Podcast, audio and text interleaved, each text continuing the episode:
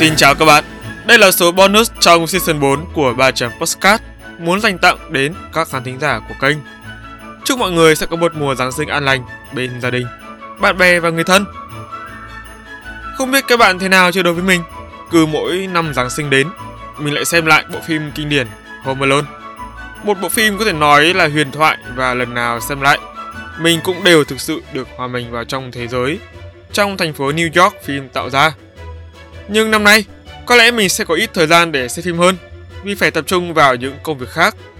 Trong đó có việc làm postcard với tập bonus này. Để có được tập postcard mang chủ đề Giáng sinh như các bạn đang nghe, mình đã phải research rất nhiều nguồn tài liệu và dịch thuật nhiều ngày liên tiếp. Thú thật, cái công việc này nó tốn sức hơn mình tưởng tượng rất nhiều. Ok, sẽ không dài dòng thêm nữa. Chúng ta hãy cùng thưởng thức tập postcard này ngay thôi. 3 chấm on. Các bạn có biết rằng Giáng sinh là ngày lễ đã có từ hàng ngàn năm trước hay không? Nó đã được trải dài trong 5.000 năm lịch sử, từ thời kỳ đồ đá mới.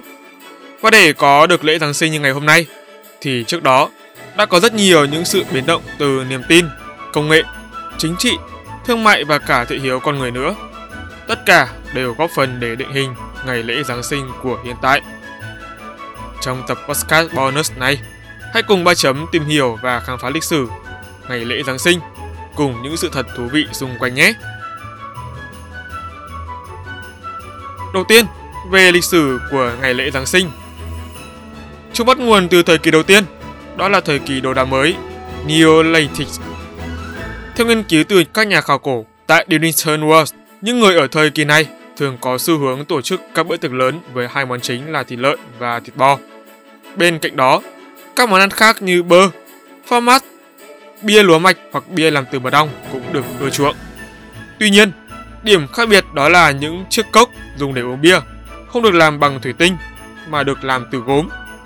Quà tặng Giáng sinh được cho là giá trị nhất đó chính là dao găm được làm bằng đồng, thứ vật liệu thay cho lửa và đá trước đó. Những vật liệu được làm bằng đồng được nhập khẩu từ châu Âu, nơi khởi đầu cho công nghệ gia công kim loại. Về trang phục, người dân thời kỳ này thường sở hữu dây chuyền vàng và vàng còn có thể dùng để trang trí tóc hay khuy, nút dùng để buộc quần áo. Ngoài ra, vào ngày lễ Giáng sinh, họ sẽ hát những bài hát, chơi sáo xương và nhảy trên đống lửa. Mục đích không chỉ để không khí thêm sôi động, mà còn là để tôn vinh mặt trời với mong muốn ánh sáng sẽ dẫn lối quanh năm cho mùa màng thu hoạch được xuân sẻ. Đến thời kỳ thứ hai là thời La Mã Romans, cũng giống như thời kỳ đồ đá mới. Thời kỳ Romans chưa định hình khái niệm ngày lễ Giáng sinh. Họ chỉ có ngày kỷ niệm mùa đông với ít nhất 5 ngày ăn uống và tiệc tùng gọi là Saturnalia, bắt đầu từ ngày 17 tháng 12 hàng năm. Về Saturnalia, đây là tên gọi nhằm ám chỉ tên Saturn, thủ lĩnh các vị thần La Mã. Trong khoảng thời gian này, các quy tắc cấp bậc thông thường được phép thay đổi, vai vế trong xã hội đổi chỗ cho nhau. Khi chủ phải phục vụ nô lệ trong các bữa ăn, mọi người thường đội một chiếc khăn. Theo phiên dịch sang tiếng Việt là khăn phiêu đội chiếc mũ tự do cho nô lệ khi họ được trả tự do. Mọi hình thức cờ bạc sẽ bị cấm. Về trang phục, thay vì mặc áo dài trắng, mọi người thường mặc quần áo sáng màu để dự tiệc. Sau khi tan tiệc công cộng sẽ đến phần tiệc tại gia. Trong phần tiệc này, nô lệ sẽ được phép chỉ trích chủ nhân của họ một lần. Những món quà mọi người tặng nhau trong dịp này thường sẽ là bức tượng nhỏ làm bằng sáp hoặc gốm. Hay đơn giản hơn chỉ là những bài thơ, bài hát châm biếm, vui nhộn. Với những người lính tại pháo đài Hastit, họ sẽ được phục vụ bởi sĩ quan cấp trên của mình. Chế độ ăn uống cũng được thay đổi bao gồm bánh mì, thịt bò và một số thực phẩm cao cấp thời La Mã du nhập vào Anh, ví dụ như quả sung, trà la, hạt thông, đậu biếc, garum, một loại nước sốt có hương vị đậm đà được lên men. Và thay vì uống bia Hadrian thông thường, họ sẽ sử dụng vang nhập khẩu pha với mật ong và gia vị. Có vẻ như là cái thời kỳ này thì mọi vai vế cấp độ, cấp bậc trong xã hội đều được đảo ngược hoàn toàn phải không các bạn? Và một số những cái món ăn từ La Mã du nhập vào Anh có vẻ khá là dị nhở. Mình cũng chưa hình dung ra việc rượu vang được pha với mật ong và gia vị thì nó sẽ cho ra cái vị như thế nào nhở. Thời kỳ thứ ba là thời Trung Cổ, Medieval. Các tài liệu lịch sử ghi lại những người dân thời kỳ này sẽ nhịn ăn đến ngày 24 tháng 12. Theo tài liệu mà mình đọc được và dịch được ấy, thì họ cũng không nói rõ thời điểm bắt đầu nhịn ăn là khi nào. Trong thời kỳ này, nghỉ lễ Giáng sinh được kéo dài đến 12 ngày xuyên suốt từ 24 tháng 12 đến tận ngày mùng 6 tháng 1. Và trong ngày cuối cùng, tức là ngày mùng 6 tháng 1 thì các món quà sẽ được trao đổi cho nhau. Những ngày lễ kỷ niệm này nhằm kỷ niệm ngày sinh của Chúa Kitô và cái tên Christmas, lễ Chúa Kitô, được ghi lại lần đầu tiên tại Anh vào năm 1038 trong thời kỳ Trung Cổ. Các lễ kỷ niệm sẽ được kết hợp từ những trò hề của người hầu, truyền thống tặng quà của người La Mã cho đến một số phong tục còn sót lại từ lễ sát sơn Midwinter của người ngoại giáo Yule. Trong khoảng thời gian này, không khí vô cùng náo nhiệt ở khắp mọi nơi. Nhà cửa được trang trí bằng cây xanh. Đầu lợn rừng ngoài việc để ăn ra thì còn được coi như một vật trang trí, thậm chí là trang trí rất là bắt mắt lộng lẫy. Chúng còn được rửa bằng Baragos, một loại bia mật ong lên men. Một trong những trò chơi thú vị nhất thời kỳ này có tên là Hot Cocker. Luật chơi rất đơn giản, một người bị bịt mắt và người còn lại sẽ tát họ. Nếu người bị bịt mắt đoán chúng ai là người tát thì họ sẽ giành phần thắng và người kia sẽ bị phạt. Cuối cùng, lễ Giáng sinh là một trong những lễ hội quan trọng nhất đối với nhà nước trong thời Trung Cổ. Các vị vua thường đội vương miện của họ trong các buổi tiệc tùng. Điển hình là vua Henry II. Ông đã xây dựng tháp tại lâu đài Dover và tổ chức lễ hội vương miện Giáng sinh tại 24 địa điểm khác nhau trong suốt 34 năm trị vì của mình. Thời kỳ thứ tư, thời Tudor. Cái thời kỳ này thì mình chưa có tìm được cái từ tiếng Việt theo lịch sử ghi chép thì đây là thời kỳ mà đời sống vật chất dường như đầy đủ hơn thời kỳ trước, nhưng mà cái sự vui tươi náo nhiệt thì lại không dữ dội bằng. Nếu ở thời Trung Cổ, ngày cuối cùng trước khi kết thúc lễ Giáng sinh được cho là thời điểm náo nhiệt, tương bừng nhất, thì ở thời kỳ Tudor, mọi thứ dường như nhạt nhòa hơn. Và đêm cuối cùng của kỳ lễ Giáng sinh, vua Henry VIII sẽ hóa trang thành Robin Hood hoặc Moore. Và lưu ý, nếu bạn được tham gia buổi thực này cùng ông ấy, thì đừng cố nhận ra mà hãy giả vờ như hãy đoán sai. Nữ hoàng Elizabeth thì lại thích khiêu vũ. Những điệu nhảy mang lại nguồn năng lượng tích cực. Bà có hẳn một phòng khiêu vũ riêng tại lâu đài Kennywood. Cousin Dance, một điệu nhảy phổ biến dịp lễ Giáng sinh thời bấy giờ. Nó diễn ra theo cách không thể nào lãng mạn hơn. Khi người đàn ông sẽ đặt một chiếc đệm trước mặt người bạn đời mong ước của mình nếu cô ta quỳ trên đó và hôn người đàn ông. Hai người đó sẽ bắt đầu khiêu vũ cùng nhau. Kết thúc, người phụ nữ có thể lựa chọn đối tác với cách thức tương tự một loại gia vị không thể thiếu trong các buổi tiệc lễ Giáng sinh của thời kỳ này đó là đường. Có hẳn một đại tiệc đường Giáng sinh được chế thành nhiều mô hình khác nhau. Nói dễ hiểu thì mọi thứ trong bữa tiệc đều được làm từ đường và đều ăn được. Thời kỳ số 5, thời đại Victorian.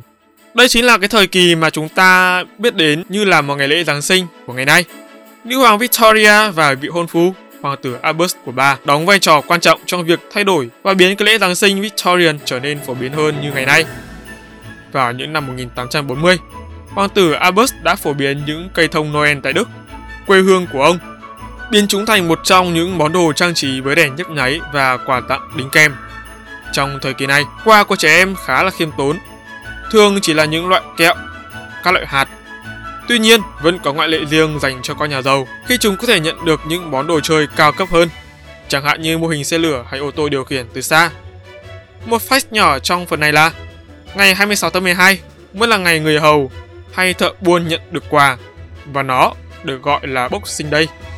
Một số yếu tố khác cũng có nguồn gốc từ thời kỳ này, chẳng hạn như thiệp Giáng sinh, bánh quy hay gà Tây thay vì ngỗng truyền thống, bánh pudding ngay cả đến ông già Noel và xe trượt tuyết tuần lộc có nguồn gốc từ thời Victorian. Hầu hết gia đình thời Victorian đều đến nhà dịp lễ Giáng sinh. Một số bài hát phổ biến tới thời kỳ này đều có tiếng Victoria. Thêm vào đó, một truyền thống khá ý nghĩa trong thời kỳ này có từ câu chuyện Charles Dickens năm 1843. Đó là những gia đình khá giả sẽ cung cấp quà tặng hoặc tiệc Giáng sinh cho những người hàng xóm nghèo hơn.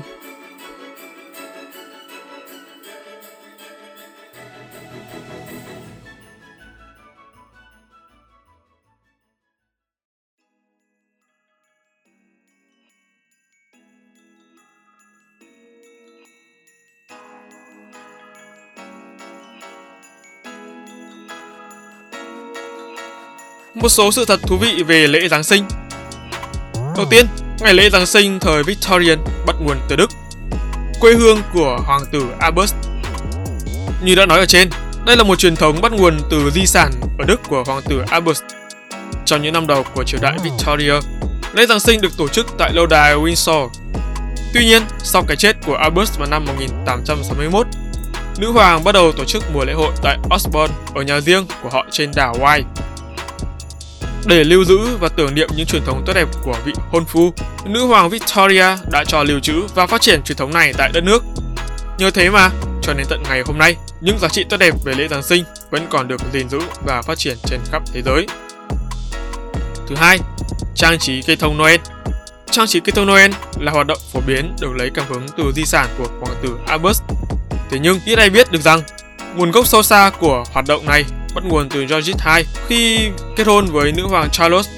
Theo ghi chép của lịch sử, Charlotte được cho là đã mang những cây thông được trang trí đến Anh lần đầu tiên tại Queen Lodge, Windsor vào năm 1800.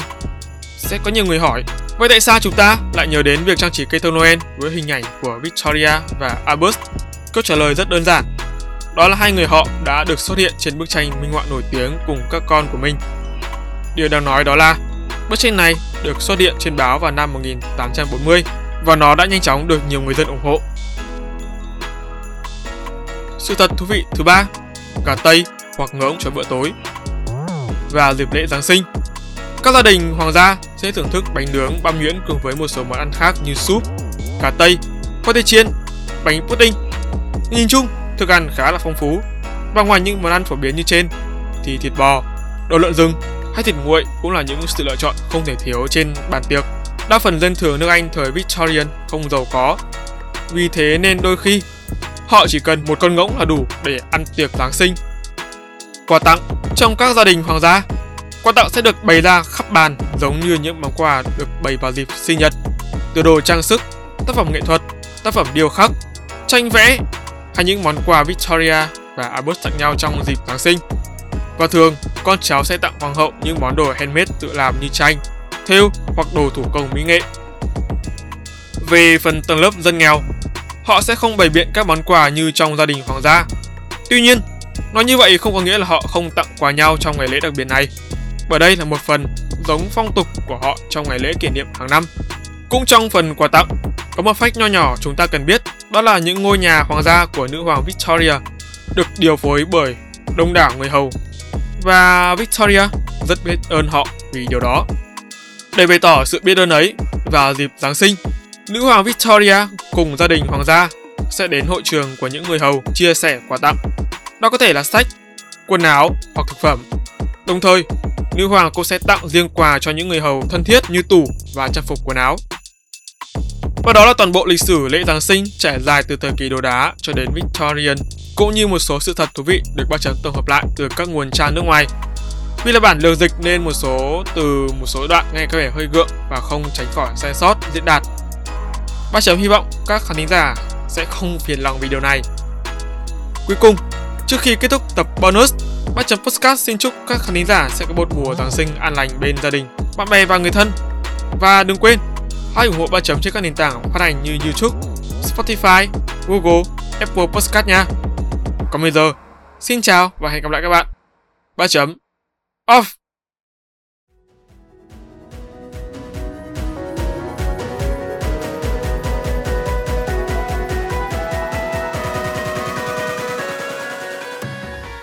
Cảm ơn các bạn đã lắng nghe ba chấm postcard. Nếu các bạn thấy postcard này thú vị, giúp được cho bản thân và mọi người hãy để lại phản hồi trên các trang social media hoặc chính tại nền tảng bạn đang nghe để chúng mình được biết nhé. Việc làm nhỏ này của các bạn vô cùng cần thiết để ba chồng chúng mình có thể cải thiện tốt hơn nữa chất lượng các tập podcast trong tương lai. Season 4 sẽ sớm khép lại trong năm 2021.